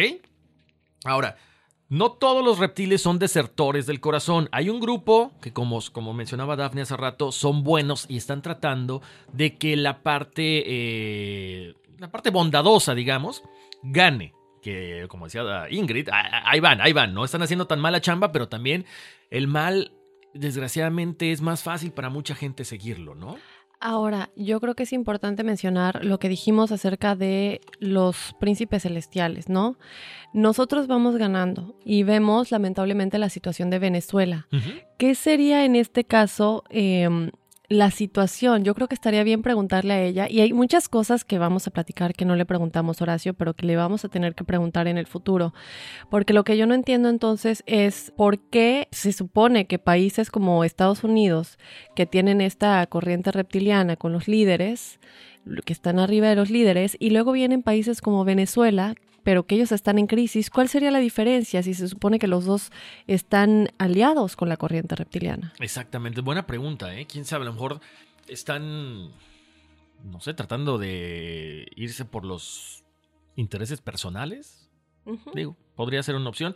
Eh, bueno, siguiendo con esto, eh, él afirma, David Icke, que no todos los extraterrestres ni todos los reptilianos son malos, pero que obviamente, pues como en todos lados, hay gente buena, hay gente mala. Eh, estos seres de nuestra dimensión han accedido a darles control a cambio de beneficios. Incluso nuestros propios funcionarios del gobierno han declarado que están conscientes de la existencia extraterrestre, pero simplemente no lo hablan con el público. Como lo reveló el ex ministro de Defensa de Canadá, él menciona esto. Así que decidieron investigar que cuatro especies, cuatro especies diferentes al menos, habían estado visitando este planeta por miles de años. Ahora, Quiero hacer ahí una pausa, Daphne, porque ¿qué es lo que pasó ahorita con la eh, administración de Trump? Ya se está hablando más acerca de eh, los militares que han tenido, no contacto, bueno, sí contacto, ¿no? No contacto directo, pero que han visto estas naves extraterrestres, estos ovnis, UFOs, como lo quieran llamar, ya se permite hablarlo. Hay por ahí algunas grabaciones también donde ciertos sacerdotes del Vaticano han hablado de que sí conocen y hay contacto con seres de otro planeta y lo han tenido muchos años. Algunos papas han hablado con estos seres. Entonces, ¿se está abriendo poco a poco? Sí, sí, se está abriendo poco a poco. Por cierto, ahorita que venía en el, en el, en el autobús, que mi, chofer me traía, perdón, venía leyendo, eh, ves que estamos en el grupo este con Teresa Porqueras. Este grupo, no recuerdo en dónde es, ahorita les doy la información, vieron, tuvieron un contacto Ojo, no siempre aparecen las naves como tal. Es bien importante. Por ahí Sixto Paz, que es uno de los eh, contactados peruanos más importantes en el mundo, está dando una fecha para un contacto. Pero regresando a lo que decía Teresa Porqueras, nuestra invitada que fue eh, para el capítulo de... Cara a cara con Satanás, con Teresa Porqueras, es el segundo episodio. Exactamente, y que bueno, que nos habla en su libro de todo esto de, los, eh, de las posesiones demoníacas y demás, dice que tuvieron un contacto. O sea, estos flashazos que aparecieron en la montaña mientras ellos estaban ahí, bueno, pues ahí están, se están manifestando cada vez más y más abiertamente. Sí, Horacio, yo creo que es importante lo que mencionas y sobre todo que un ministro de un gran país como Canadá ya lo mencione. Yo creo que esto es importante y porque también ya saben que ya no nos pueden ocultar las cosas como podían antes con todos los avances tecnológicos, las redes sociales y la multitud de gente que presencia estos tipos de sucesos y lo graban con sus celulares al mismo tiempo, yo creo que ahí ya es demasiado obvio que no se puede ocultar. Pero bueno, Horacio, ya les hemos dicho un poquito acerca de que se encontraron seres reptilianos dentro de un sarcófago y ustedes estarán preguntando, ah caray, pero que cruzaron desde la cuarta dimensión a la tercera dimensión y se quedaron aquí atorados y murieron. Bueno, puede que sean unos seres muy, muy antiguos, no precisamente los reptilianos, pero les vamos a platicar y ustedes saquen sus propias conclusiones. Te cuento, Horacio, que bajo el subsuelo del desierto de Nazca, en Perú, se han descubierto un conjunto de cámaras subterráneas donde se hallaron dos sarcófagos de piedra que contenían varios seres momificados de distintas especies. Entre los restos se encuentran dos seres humanoides cuyas características nos llevan a incluirlos dentro del grupo de los reptiles. Por su extraña fisonomía, no se trata de ninguna especie conocida por nosotros. Todo parece indicar que podrían haber vivido en un medio acuático y a su vez en la superficie terrestre. Miden aproximadamente 21 centímetros de largo, tienen tres dedos en la mano y en los pies, carecen de uñas y garras, y parece que poseen una fina membrana entre los dedos, lo que les permitiría nadar con facilidad. Tienen una pequeña coloración y también tienen nariz y boca, pero carecen de orejas. Destacan sus grandes ojos, que yo los yo vi las fotos y ya se las vamos a poner y tienen como la cabeza de un alien. Más es, así como ovalada y los ojos están así como grandes, pero como ovalados igual, igualito. Eh, recordemos que estas son momias, ¿eh? estos ojos están situados en los laterales del cráneo. Tienen una partitura a la mitad del cráneo, al igual que extrañas protuberancias. O sea, como que se les salen las. Tienen la mitad y se les salen como los lados, como. ¿Ya sabes? Como una sirena, ¿se cuenta? Es que es literal la imagen de un reptil, o sea, cuando ves las escamas que son así, ¿sabes? Eh, te cuento que en una de las manos de estos seres, y hay fotografías de esto, inclusive un documental al respecto, se aprecia claramente incrustado un anillo de metal, pero está la mano así momificada y hay un anillo de metal, y esto nos lleva a pensar que podría tratarse de un ser inteligente. Porque bueno, ¿por qué ese, un animal no tendría un anillo? ¿Estás de acuerdo? Exactamente. Parece ser que en este yacimiento ya se han encontrado más de 20 especies diferentes. Ahora, eh, recordemos que estamos hablando de Perú, de Nazca, Perú, que es donde se ven las líneas de Nazca que se parece a los crop circles, más o menos. Entonces se les atribuye o se hace una conexión con estos seres. Porque qué casualidad que estos seres que tienen, digo, son reptilianos de alguna manera, no sabemos si de los que estamos hablando o no, pero y que también ahí se aparezcan las líneas de Nazca. Si no saben qué son las líneas de Nazca, Google. Échenle un, un, googlazo o ponemos algunas también ahí en la, en la, página porque es importante que estas líneas entiendan que solamente tienen, tienen figuras de animales pero solamente pueden ser vistas desde el cielo. O sea, tú aprecias la figura desde el cielo. Si tú estás a, a nivel de piso, pues no te das cuenta de lo que hay. Ahora, Volvemos al punto de hace rato, Daphne. Me estás explicando de estos seres que son como reptilianos, que son como peces. Y a lo mejor lo, lo, podríamos, o no a lo mejor, lo podríamos ligar al diluvio del que estábamos hablando al principio. Hay que recordar que en Egipto se han encontrado fósiles marinos.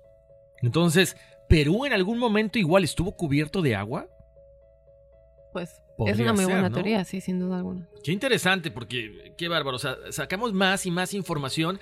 De hecho, eh, como prueba de que los reptiles existen, David Icke señala una serie de pasajes en la Biblia. Así es. Todo tiene que ver con la Biblia. Una de las grandes historias más famosas es la caída del hombre. Pongan atención, o sea, ay, ay, ay, ay, ay. Mucha gente se nos va a ofender. Nada, para nada. Lo, tienen que escuchar, ya saben, con ojo crítico con, o con oído crítico. En el Génesis, Adán y Eva son expulsados del jardín del Edén debido a que, a que Eva fue tentada por la serpiente para comer este, este, fruto, esta manzana.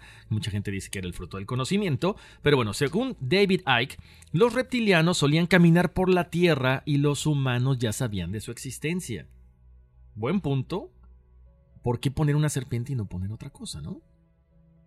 Se supone que en algún momento pasaron a la clandestinidad y se escondieron de los humanos y comenzaron el proceso de cruzamiento. Ese momento en el que se infiltran se llama el cisma y es lo que representa la historia de Adán y Eva según este autor, ¿ok? Además de la historia de Adán y Eva, otro pasaje bíblico que supuestamente hace referencia a los reptiles es Génesis capítulo 6 versículo del 1 al 4. Cuando los seres humanos comenzaron a aumentar en número en la tierra y las hijas nacieron de ellos, los hijos de Dios vieron que las hijas de los humanos eran hermosas y se casaron con cualquiera de las que eligieron. Entonces el Señor dijo, Mi espíritu no contenderá con los humanos para siempre, porque son mortales. Sus días serán ciento veinte años. Los Nefilim estaban en la tierra en esos días, y también después, cuando los hijos de Dios fueron a las hijas de los humanos, y tuvieron hijos con ellos. Eran los héroes de los viejos, hombres de renombre. Fíjate, Daphne, aquí esto que leíste es bien interesante, porque si hay una relación entre reptilianos y seres humanos, es que las mujeres que eran bellas no tuvieron esa sorpresa de decir, guácala, esta gente no me gusta. Ya tenían contacto, por lo cual era muy común para ellas el mezclarse entonces. O sea, no estaban tan en, eh, en, la, en la clandestinidad, sino que sabían lo que podían hacer más adelante. Ahora, esto se lee en el libro de Enoch y ya lo comentamos y es una de las cosas que Ingrid nos dijo que ha sido mal interpretada en la traducción que se le da. Este pasaje y lo de los nefilim y todo esto viene del libro de Enoch que para recordar y refrescar la memoria es Metatrón, el ángel Metatron que es el único humano que se ha convertido en ángel. Entonces, eh, yo me pregunto, Horacio, si esta será entonces la traducción correcta, porque en el libro de Enoch lo interpretamos de manera distinta, pero David básicamente está diciendo que serían los reptilianos. Exactamente. Uy, wow. Uy, sí está complicado. Es complicado porque entonces a cuál teoría le haces caso, ¿no? Bueno. Ahí, ahí, se los dejamos a ustedes de, de tarea. Eh, lo comentaba Daphne ahorita, ¿no? Entonces, David Icke dice que es nuevamente la evidencia del cruce entre los seres humanos, estos reptilianos, y lo comentábamos en el libro de Nock. Para ahorita, Nephilim es un término antiguo, ¿ok? Pero comúnmente se cree que significa los que han caído o los caídos que es al contrario a lo que nos decía esta Ingrid, ¿ok?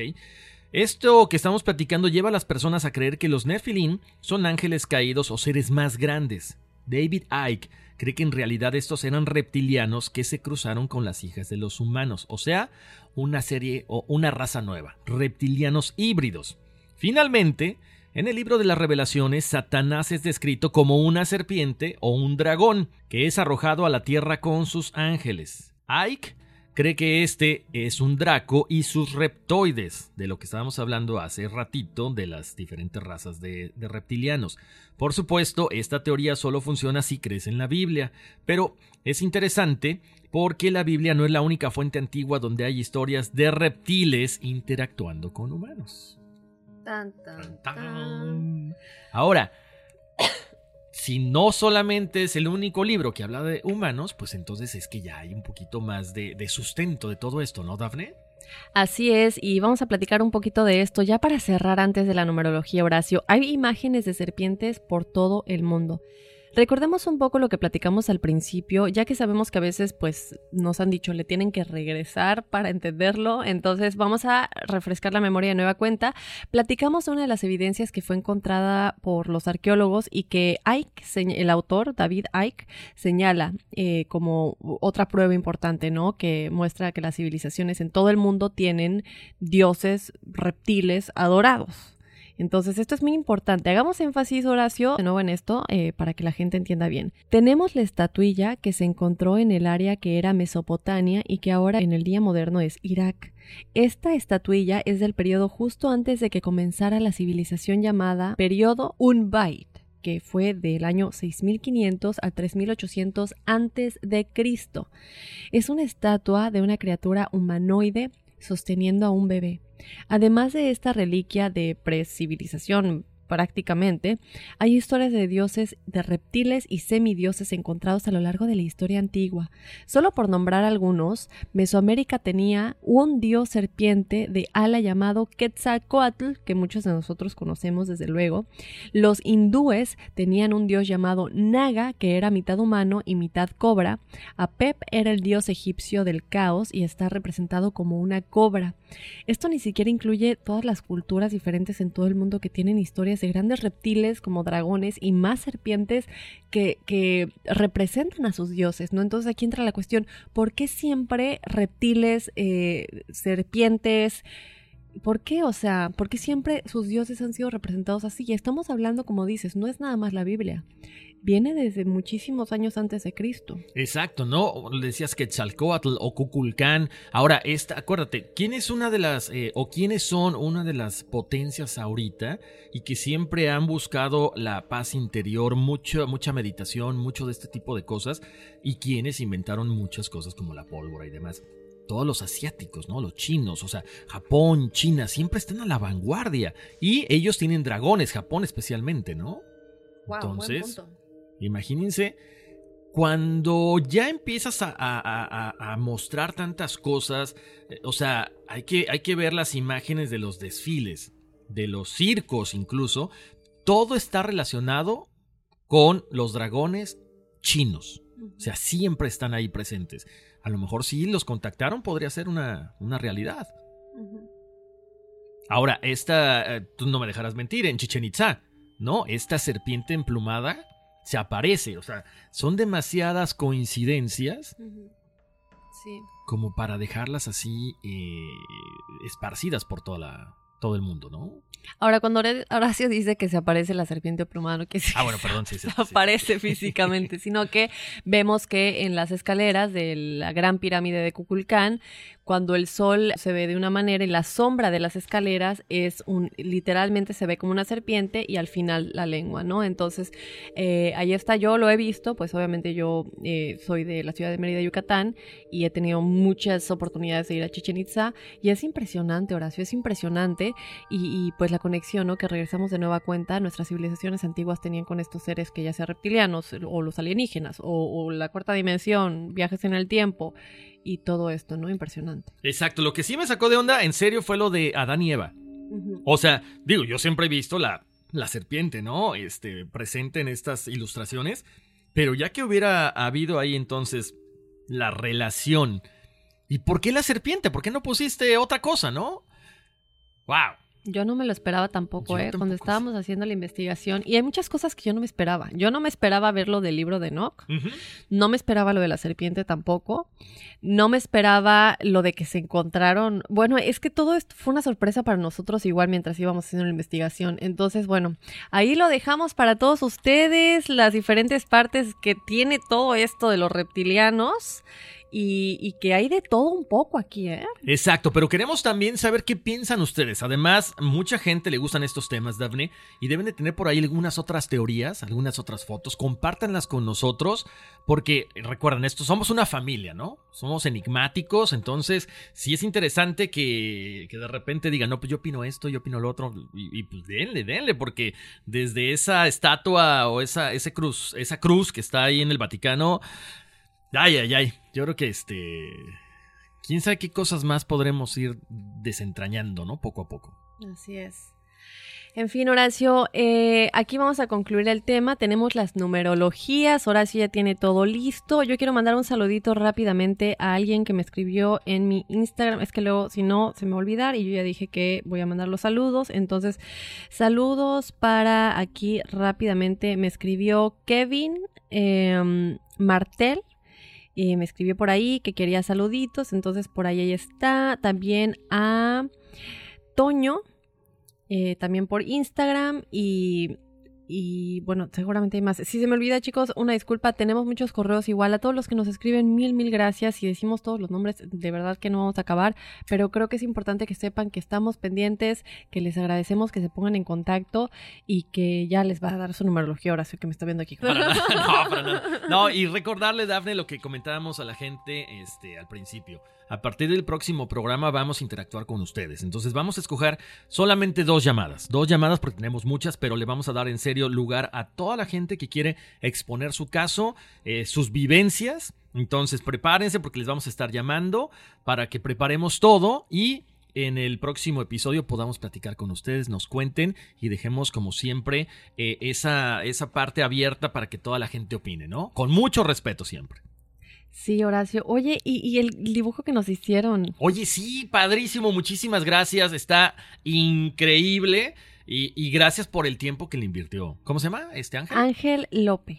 Ángel, Ángel, López, pero bueno. Este, qué gracias. Qué buena onda, qué padre que, híjole, uno se siente bonito. Hasta se, se me encuera el Sí. chino. Y rapidísimamente, ya rápido, lo prometo. No, no, dale, dale.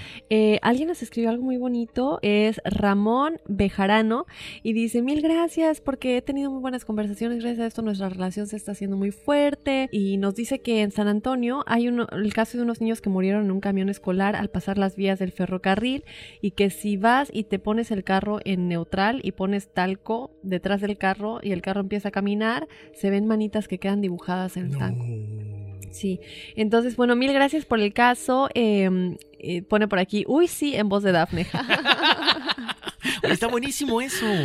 sí, entonces, mil gracias. eh, y qué alegría que, que los casos, eh, pues, de alguna manera hagan que tengan en esta relación más comunicación y que platiquen de los casos Sí. y así, ¿no? A la hora de la cena o del almuerzo. No vaya con el, ¿cómo se llama? Con el psicólogo a tratar ahí su matrimonio. Escuche enigmas sin resolver, es mejor. no, no es cierto, ¿eh? Este mensaje no está pagado ni mucho menos. No, no, pero qué bueno, qué bueno que, que sirva para una charla de sobremesa, ¿no? Como siempre. Bueno, ahora sí vámonos con la numerología. Muchísimos correos. No sean malitos, les pido un favor. Si eh, cuando ustedes nos escriban a enigmas.univision.net, pónganos el nombre de la persona. Porque de repente me ponen, eh, hola, soy Luisa Ortiz y quiero la numerología de mi novio. Entonces no sé cómo se llama el novio y no podemos decir, ok, es Luisa y su novio, porque entonces los números no van a coincidir y es más complicado para mí y la gente se va a desesperar un poquito. Pero bueno, ya en vista de que aclaré ese punto, nos vamos con José Cristian Zavala González, con Justin Graham, Miriam Vélez, Andrea Hernández y Ariana Garrido Molina. Ellas son, o estas personas son el número uno. Personas con el número uno son personas muy inde- independientes, muy creativas, son originales, son acción. Eh, su palabra que la rige son la acción, entonces vienen a desarrollarse profesionalmente. Si usted tiene una pareja como número uno, denle su espacio, no es que no la quieran, lo que pasa es que ellos son independientes, les gusta trabajar de otra forma, pero ustedes también número uno, aprendan también a compartir con su pareja. Para el número dos es Daniela Cerruti o Cerruti, Alejandra López, Ana Cecilia Hernández, de allá de Matamoros, Tamaulipas, México, y Mayra Rafael. El número dos es la cooperación. Contrario al número uno, les gusta convivir mucho tiempo con la pareja, les gusta hacer cosas con su pareja, son cooperativos. Su misión en esta vida es ayudar a los demás, son diplomáticos, les da muy bien todo lo que tengan que ver con las cuestiones analíticas, son cuidadosos, les, eh, les atrae mucho lo que es el gobierno, la política, y les va a ir muy bien. Para Luis Baños, Luis Antonio López Rodríguez, Jamie Marlene Bautista y Martina del 15-11-2002. Ellos son el número 3. El número 3 representa la creatividad, la expresión, y vienen a desarrollar su talento expresivo. Son buenos para seguir estudiando. Eh, si se interesan mucho en idiomas extranjeros, en el canto, en el teatro, en aprender a tocar un instrumento, les va a ir muy bien porque tienen esa mente curiosa, ¿ok? Para Elena Nava Araúz y Juan Manuel Cortés, ellos son el número 4. El 4 se rige por el trabajo. Son personas prácticas, confiables, que siempre dan más del 100%. Si ustedes eh, se enfocan en un proyecto, termínenlo rápido y empiecen a hacer otro. ¿Por qué? Porque se les da muy bien todas estas situaciones. Lo único que tengan mucho cuidado con caer en la rutina. Para Gerardo Camacho, Jessica Yasmín Ortiz Elizalde eh, y su novio, el novio, de, el novio de Alejandra López, Omar, es el número 5, al igual que Sonia Orozco, desde allá de Fort Worth, Texas, o es el número 5 de la libertad y el cambio. Personas que se adaptan a los cambios con mucha rapidez, que les va muy bien, pueden hacer muchas cosas a la vez, pero recuerden también el que mucho abarca poco aprieta. Hagamos una, terminamos y nos vamos a la otra deben de ser un poquito más versátiles. Traten de hacer cosas nuevas, eh, hacer cambios, actuar de forma inusual, conocer lugares que normalmente no han ido, eh, probar comida que normalmente no han probado y les va a ir muy bien. Para Miguel Morante, Lorena Mitchell, Eduardo M. Portillo y su esposa, coincidieron que son el, el mismo número, Abigail Careaga Lira, Abel Isaías Espinosa Mireles y Lalo Baños son el número 6. El 6 es la responsabilidad. Vienen a esta vida a echarle la mano a los demás. Son muy buenas parejas, están comprometidos con el hogar, con la familia, con el trabajo, son muy tolerantes, son dignos de confianza y por supuesto que muchas veces anteponen el beneficio de los demás contra el beneficio propio. Pero bueno, trabajen en eso y cuidado con ser muy perfeccionistas. Para Fernando Cobos, Raquel López y Nidia Patricia Flores son el número 7. Es eh, la búsqueda, el conocimiento, este número. Eh, lo hemos comentado muchas veces. Tienen facilidad para las cuestiones psíquicas. No tengan miedo. ¿Cómo vamos a quitarnos el miedo? Dando paso a paso, pasito a pasito, suave, suavecito. Esa es una canción. No, pero vayan paso a paso. eh, busquen dentro de sí mismos, traten de meditar, disfruten esos momentos de soledad. De esos, estos números son personas que les gusta estar solos para reencontrarse consigo mismo. Por lo tanto, son personas intuitivas, eh, son reservados y muy curiosos. Para Alejandro Cuevas y Rodolfo Berber, ellos son el número 8, es el poder material y espiritual. Tienen mucha facilidad para las cuestiones materiales, para ganarse la lotería, para hacer dinero, pero no se olviden también de la parte espiritual, porque si esto pasa, van a caer en el materialismo. Son personas analistas, eh, observadores y muy prácticos. Para Cintia Ramírez, Jocelyn Garita, Christopher Graham, Matías Baños y Eric Baños son el número 9.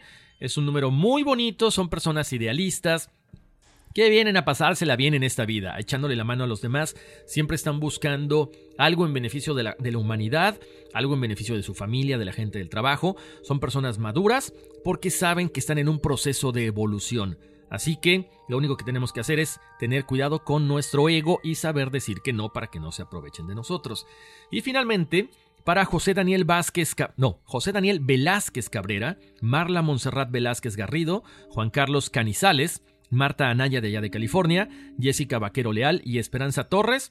Eh, bueno, son el número 11, a excepción de Esperanza Torres. Esperanza es 22. Números maestros, ya saben, eh, tienen cualidades artísticas, creativas, pueden lograr dinero, prestigio, pero no se olviden de la parte espiritual. Vivamos como número maestro, vienen a ayudarle a la gente, pero desinteresadamente. Todo el cúmulo de vidas pasadas y de conocimiento lo tienen en ustedes. Mediten, busquen, traten de estar en contacto con sus ángeles, como decía esta Ingrid, pero también con sus guías espirituales. Sus maestros les van a dar las respuestas que no encuentran en el Internet. No vayan a Google. Mediten, pidan y en la noche o un poquito antes de dormir, pidan lo que ustedes quieran que se manifieste a través de sueños y les va a ir muy bien. Oye, Dafne, finalmente... Eh, ¿Cómo es que te iba a decir? Ah, lo del el correo este que nos habían mandado, ¿no? Uh -huh. Dice, hola Dafne, Horacio y todos los del grupo. Les escribo para saludarlos y felicitarlos por su trabajo. Soy Alejandro Yepes. Eh, yo soy el que les comentó de los cambios en la voz de Ingrid. Hoy, oh, el día de la manifestación, cuando se les cayó la lámpara. Gracias por mencionarlo. Una sugerencia, se me hace que Dafne es la de la mala suerte. No, no. ¿Eso dice? no es cierto, no es cierto. No, nos dice que por qué no lo grabamos en video. Vamos a tratar de, de que siempre que tengamos un invitado, vamos a, a, sí. a, grabarlo en video. Lo que pasa es que de repente el estudio es muy concurrido, no nos da tiempo, pero muchas gracias por, la, por el comentario, por la sugerencia. Y dice, estaría fabuloso que, eh, bueno, eh, pongan video para ver las energías y las manifestaciones. Y, ¿qué más? Deberían de prender una vela morada para tranquilizar esas energías. Muchísimas gracias, mi querido Alejandro. Por supuesto que lo hacemos y siempre con la mejor disposición. Y dice que se une a la experiencia allá con el bueno, la mala y el feo en Los Ángeles para ir a Halloween. ¿Eh, Dafne? Que dice mm. Dafne que tiene cosas que hacer ese día. Es que... La oh. gente está muy ocupada. Ahora resulta. no. si me dan permiso aquí en el trabajo, eh, manden cartas a Univision, chicos, para que me dejen. ¿Qué se me sacatito para el conejo? Oye, pero sí, yo te había dicho que vayamos... Oye, por cierto, ¿qué estaban diciendo en El bueno, la mala y el feo? Eh, en, en, el, en el segmento que gracias a gracias al productor que nos dan cada miércoles. Pancho, un abrazote. Te estaba diciendo acerca del México del, um, de la carretera de que es parecido al Triángulo de las Bermudas. Ah, la zona del silencio. Ok. Sí, la zona del silencio. Hay es... que hacer un, un, uno de... Sabes que está bien interesante, Daphne. Podríamos hacer ese de la zona del silencio porque sí, hay muchas manifestaciones, muchas cosas ahí. Hay que hacerlo, ¿eh? Y dicen también, es así como que, este, spoiler alert, pero dicen que ahí hay una base también, porque se ven las naves saliendo del desierto. Ok. Así que es otro tema muy interesante. ¿eh? Sí, ahí está. Perfecto. Oye, Horacio, pues un tema muy interesante que nos escriban enigmas.univision.net si quieren su numerología y recuerden sus historias para que la semana que viene ya tengamos dos llamadas telefónicas y que nos lo cuenten por el teléfono. Exacto, porque en serio que es la, la mejor forma para ponernos en contacto con ustedes. La verdad que, ¿por qué, ¿por qué lo hicimos? Porque Daphne y yo estábamos revisando las redes y mucha gente nos dice, oye, pero ¿a qué hora los puedo escuchar en vivo? No, no, esto, esta, esta plataforma de podcast, que estamos en Apple Podcast, en Spotify, en Google Podcast y muchas plataformas más, lo que ustedes hacen es nos descargan y nos escuchan después. No hemos hecho, por cierto, eh, Facebook Live porque hemos estado un poquito complicados con el tiempo. Y otra cosa, nos piden tantos podcasts que ya tenemos. Ya nos pidieron Elisa Lam, nos piden La Llorona, nos pidieron ya como cinco que ya tenemos publicados. Chicos, recuerden que todos los episodios están ahí. No solamente se escuchen el último, bajen y chéquense los demás, porque seguramente o muy posiblemente el que nos pidieron ya lo hicimos o ya hay un episodio al respecto. Entonces, que los chequen todos antes de pedírnoslo, porque a lo mejor ya está publicado. Exacto. Así que bueno, pues señores, muchísimas gracias. Como siempre, descarguen el podcast, no se acaben sus datos. Bájenlo con Wi-Fi y después lo escuchan cuando quieran. Como siempre nos, nos escucha mucha gente, no, cuando van manejando. Y que se suscriban igual. Exactamente, que se suscriban y nos den este, ¿cómo se llama? Las cinco estrellitas y además nos dejen un comentario, ¿no? Nos, Sí. nos pongan ahí los reviews que ustedes quieran. Sí, porfi, que nos dejen una, un- una calificación en Apple Podcast o Spotify, si les da chance. Se los agradeceríamos muchísimo, de verdad, eso significa mucho para nosotros y nos ayuda a crecer, ¿no? El hecho de que tengamos eh, reviews y que tengamos comentarios en, directamente en la aplicación, en donde nos escuchen, que nos califiquen, eso nos ayuda mucho a crecer y, y- y si queremos seguir haciendo más episodios, tal vez más seguido, em, aquí ahora sí que los de arriba se fijan mucho en eso, entonces por fin que nos ayuden con eso. ¿Los reptilianos se fijan en eso? ¡Tin, tin, tin! ¡Vámonos que aquí espantan! Hoy sí.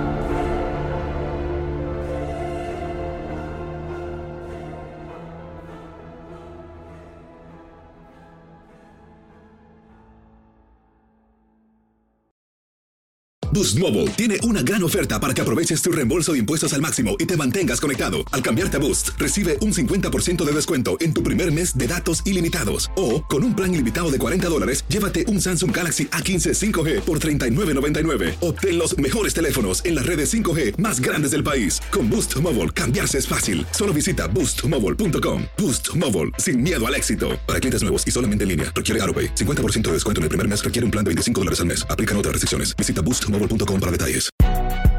Si no sabes que el Spicy McCrispy tiene Spicy Pepper Sauce en el pan de arriba y en el pan de abajo, ¿qué sabes tú de la vida?